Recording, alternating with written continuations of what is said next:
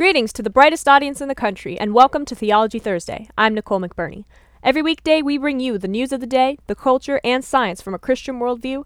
But today, join me and Pastor Bob Enyart as we explore the source of our Christian worldview, the Bible. Good morning, Denver Bible Church. And this week, may you have a wonderful Thanksgiving. Not everyone will, but I pray that you will, because of what the Lord has done for us and in spite of the wickedness in the world around us.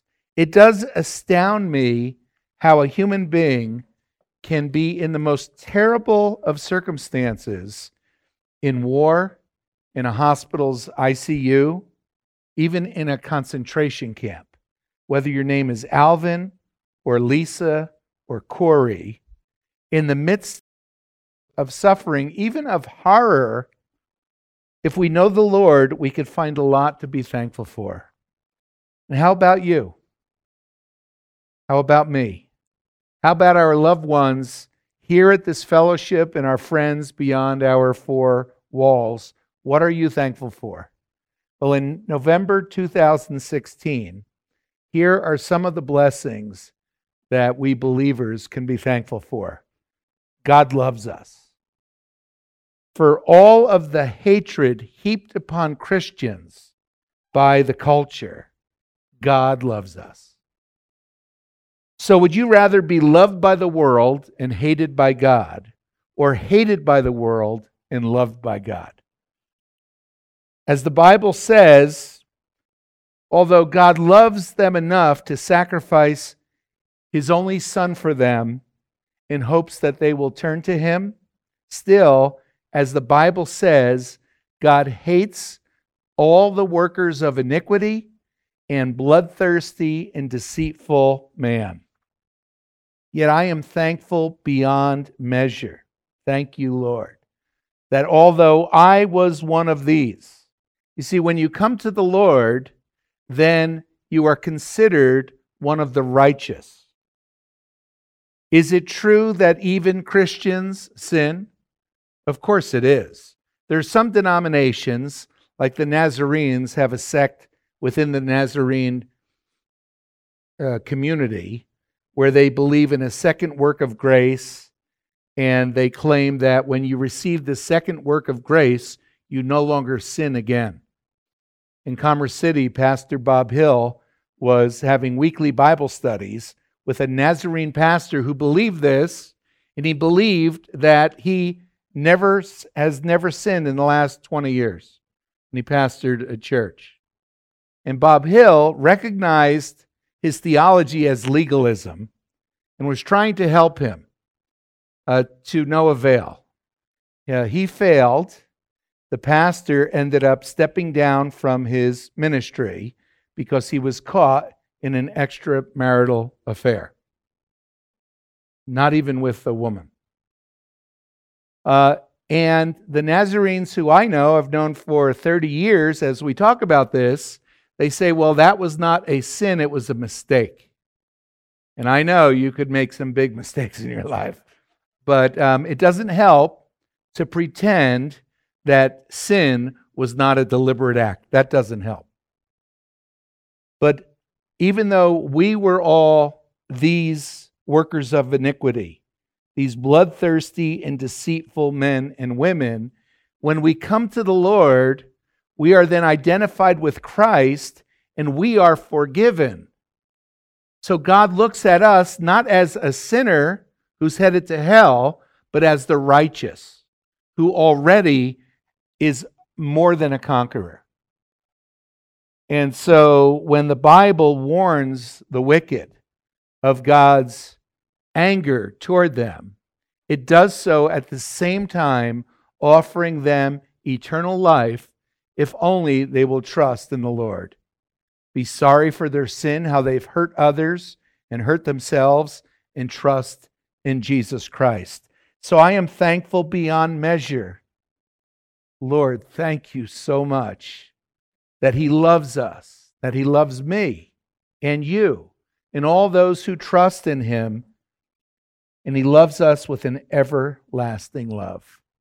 I'm thankful that God has demonstrated his own love toward us in that while we were still sinners, Christ died for us.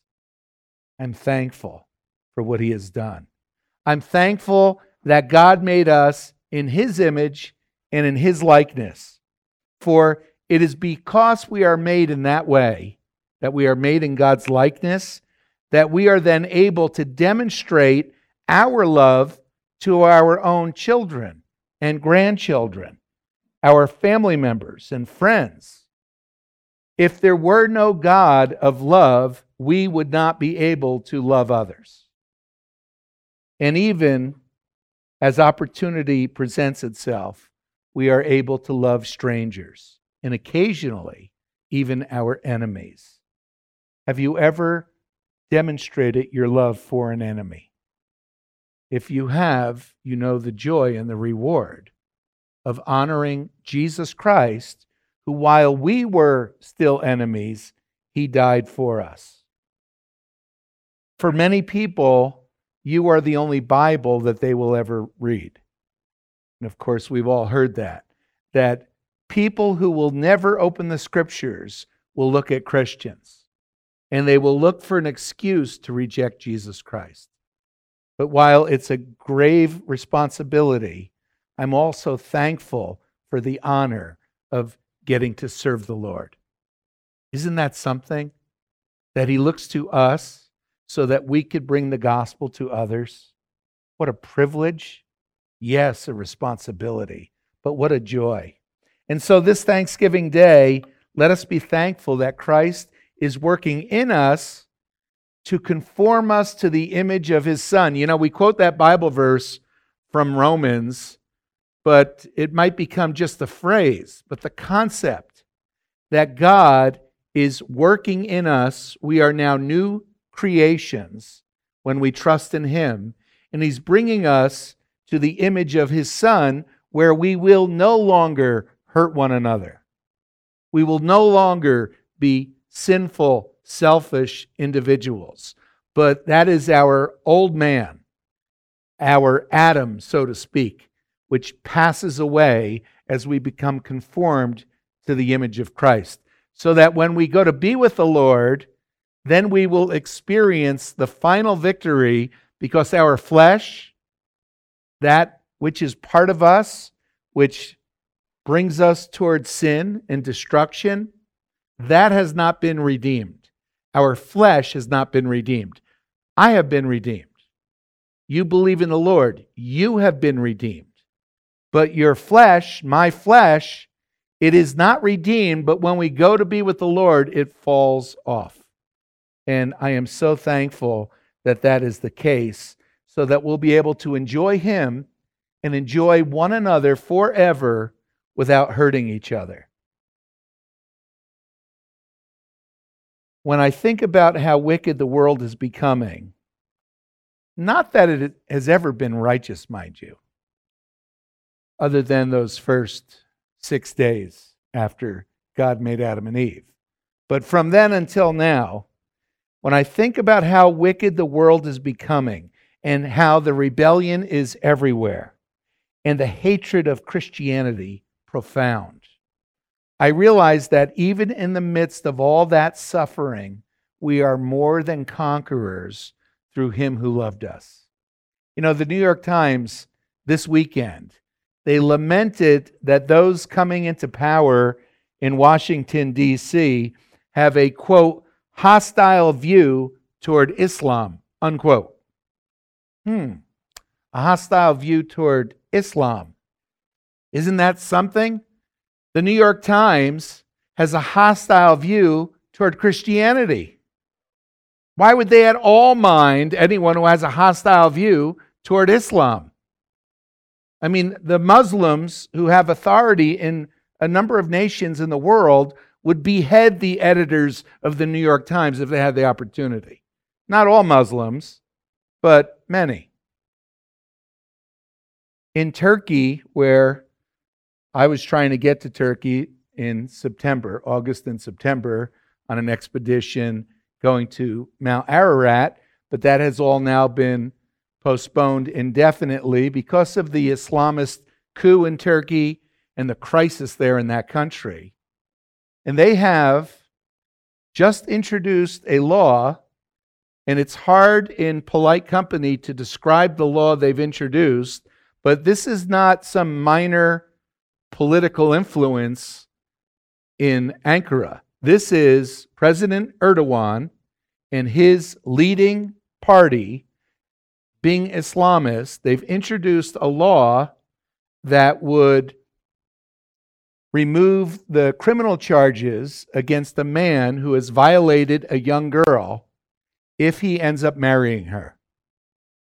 And thank the Lord, there are women in Turkey who are enraged and who are marching in the streets by the thousands.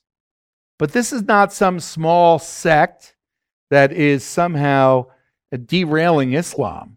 These are leaders of tens of millions who are bringing that perversion to the world. But so here's the New York Times, and I'm thinking of the things I'm thankful for, right? They've seen their profits evaporate and their circulation plummet. In fact, and I'm very thankful about that, it couldn't happen to a nicer group of folks. Back when their circulation was dropping daily to almost a million, I went ahead and registered a domain name, which was their nickname, thegraylady.com. Just so online, when they dipped below a million, we could celebrate and document the case against the New York Times and their hatred for God.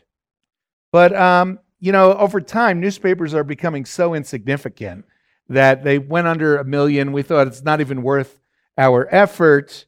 So we blew off that plan. And now their daily circulation has just dropped below 600,000. So hopefully they're on their way out. And I'm thankful for that. But the hostility that's in the world toward Christians, it has an effect of purging the body of Christ. And that's what persecution does. Persecution leaves those who love the Lord and are not afraid to be mocked and ridiculed or worse. That's what persecution does. There are all kinds of things to be thankful for, even in a nation that long ago has openly turned against God. Now, please don't take this the wrong way. So easily anyone can misunderstand this. But I'm thankful that Donald Trump likes women. I don't know if you get that point. But I'm thankful for that. Not long ago, Focus on the Family was quoted on the front page of the Denver Post saying that they would not object to a homosexual being confirmed as a U.S. Supreme Court justice. That was focused on the family. And with the incoming administration, there is a far greater likelihood than with the outgoing one that we could end up with a Supreme Court like that. That is utterly, utterly at war with anything resembling Christian morality. If you love your neighbor, you will warn them when they're headed toward destruction. And Jesus said God made them male and female. And today it's hate speech if you quote the Lord saying God made them male and female. Out with the bad, in with the worse. Regardless of all that, still I am thankful that as Christians, we have the freedom to gather to worship, to share the gospel with others to fight to save those whom even the new administration will destroy. We have tremendous freedom here in America, but that freedom is eroding. So I am thankful that the Lord has worked in our hearts. And I mean those of you right here, that God has worked in our hearts, including those that are part of our extended church family. I am thankful that the Lord has burned it into our hearts to have a passion to share Him with others, to know that today is the day of salvation. that now is the accepted time and that today is the day of salvation. I am so thankful that our church is not just sitting on the sidelines as history is passing us by, but we are fighting to honor the Lord and to protect the innocent. You know, the best holidays are times of reflection of the past, of history, birthdays and anniversaries. And generally, the fewer people they celebrate, the better the holiday, generally speaking. And often, the more distant the past events, the more meaningful the holiday. Remember that holiday that was invented a while back by a Berkeley professor? Do you remember that? It's called Kwanzaa. He invented an old African holiday, and now here we are a few decades later. And even for the people who it was made up for, I don't think it's very meaningful for very many people. A fake holiday or a holiday that celebrates everybody doesn't have meaning to it and will lack the warm and cherished place in our hearts. Most of us have sentimental feelings for times like Thanksgiving and Christmas, but not so many, not as many percentage wise, get choked up about, say, Labor Day. You know, people get choked up about Labor Day. You know, and that's because most people that we know work. So it's like we're celebrating everybody. And if you celebrate everybody, then you're really celebrating nobody. It's like the difference between atheist and pantheist. Do you know what a pantheist is? I'm looking at some of the younger people here in the congregation. You know what a pantheist is? An atheist, A, like a negation, someone who doesn't believe in God. They're not a theist. A pantheist, the Greek word pan, means all. So a pantheist is someone who believes that everything is God. Everything. The entire universe and everything in it is God. When they take out the trash, pantheists, by their own theology, are tossing out their God with their garbage. But Memorial Day, now that holiday celebrates a much more reduced number of people, not all workers, but the heroes who served our families, who fought and died for our freedom. Now that's a holiday. Typically, the fewer people you are celebrating, the more powerful the celebration. I mean, even Mother's Day is powerful because we don't think of mothers as a demographic group, right? There's such a thing as the Department of Labor. Wouldn't it be terrible if there was the Department of Mothers? It'd be just horrific. On Mother's Day, we think of our mother and our grandmother, our sisters and daughters who are moms.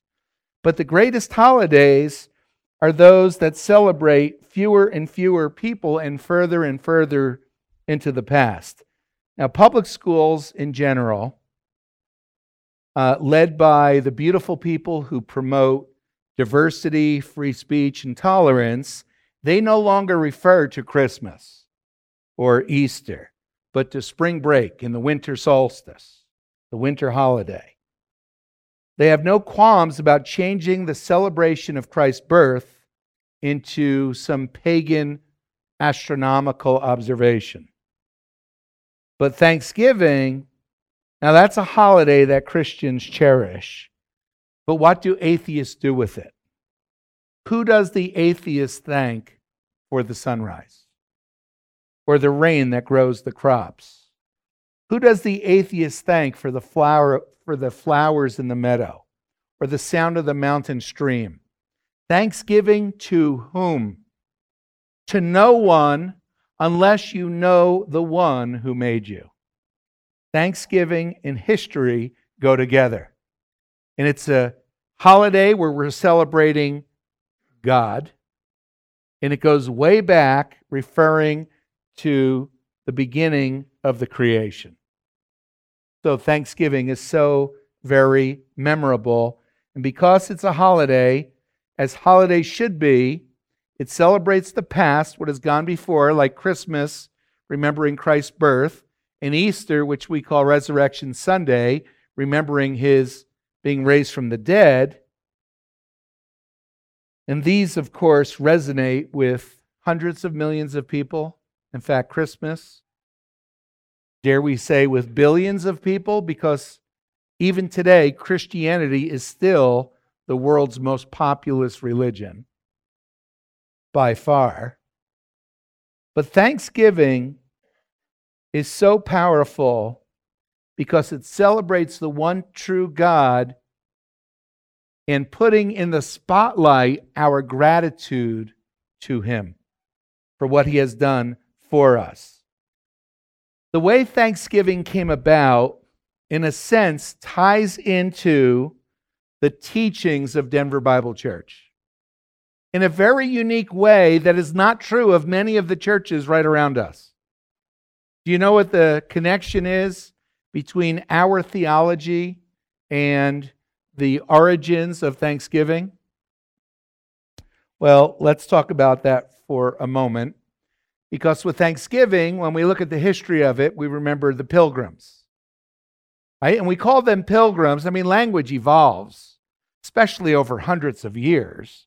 And easily by now, we could have called them something other than the pilgrims. I mean, easily. But there was a Christian preacher who was thrown in jail in the 1600s. And while in jail, being persecuted for his faith by the Christian government, he wrote a book.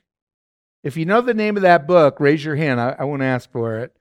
But okay, about a third of the church Mostly the right knows and the left doesn't.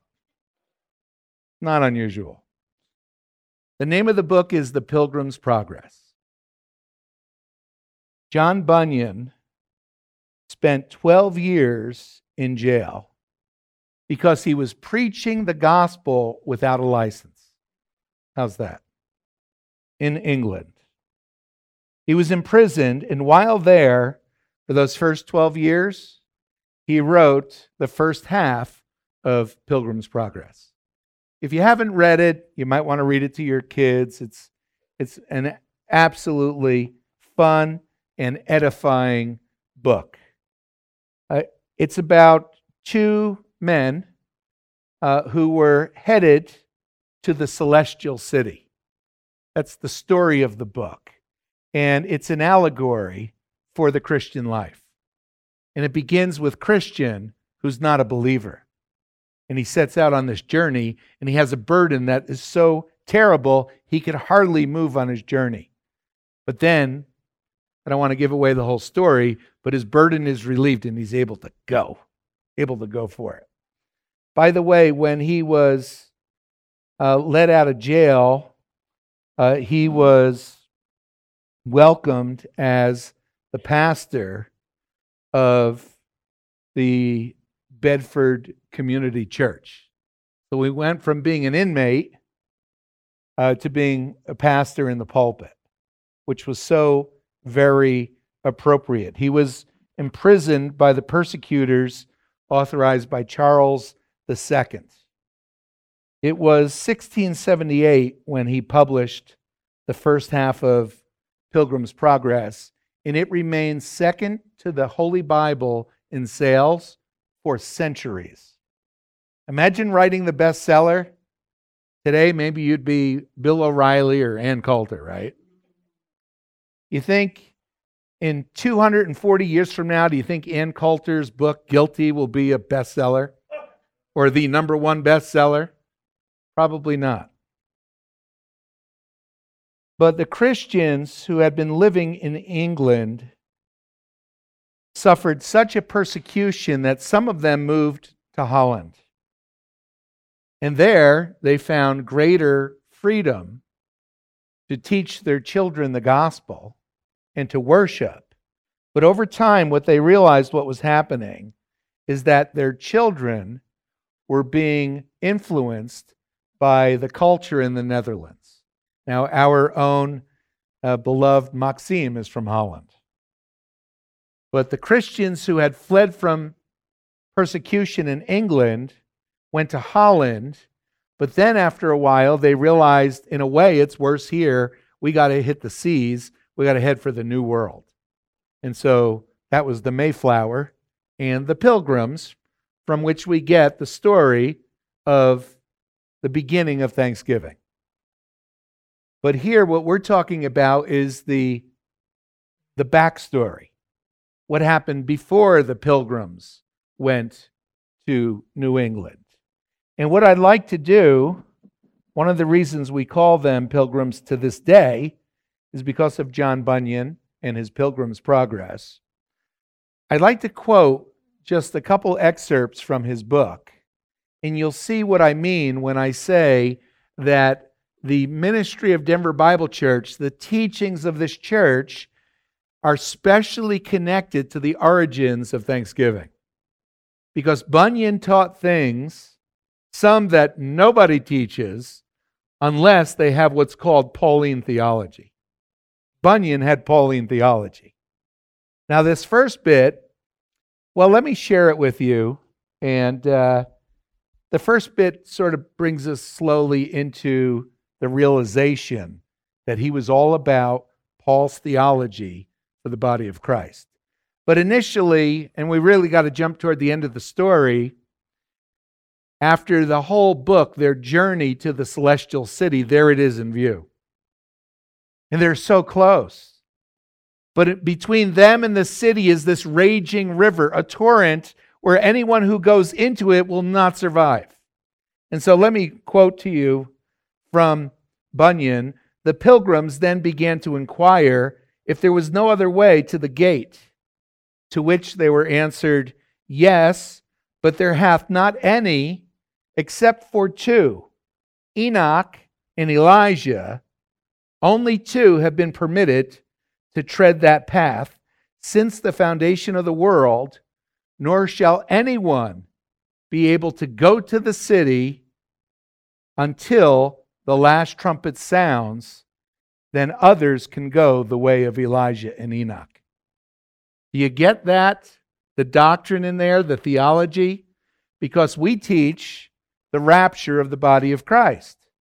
That there will come a time when the last generation of believers will not die, but we will be taken up to meet the Lord in the air.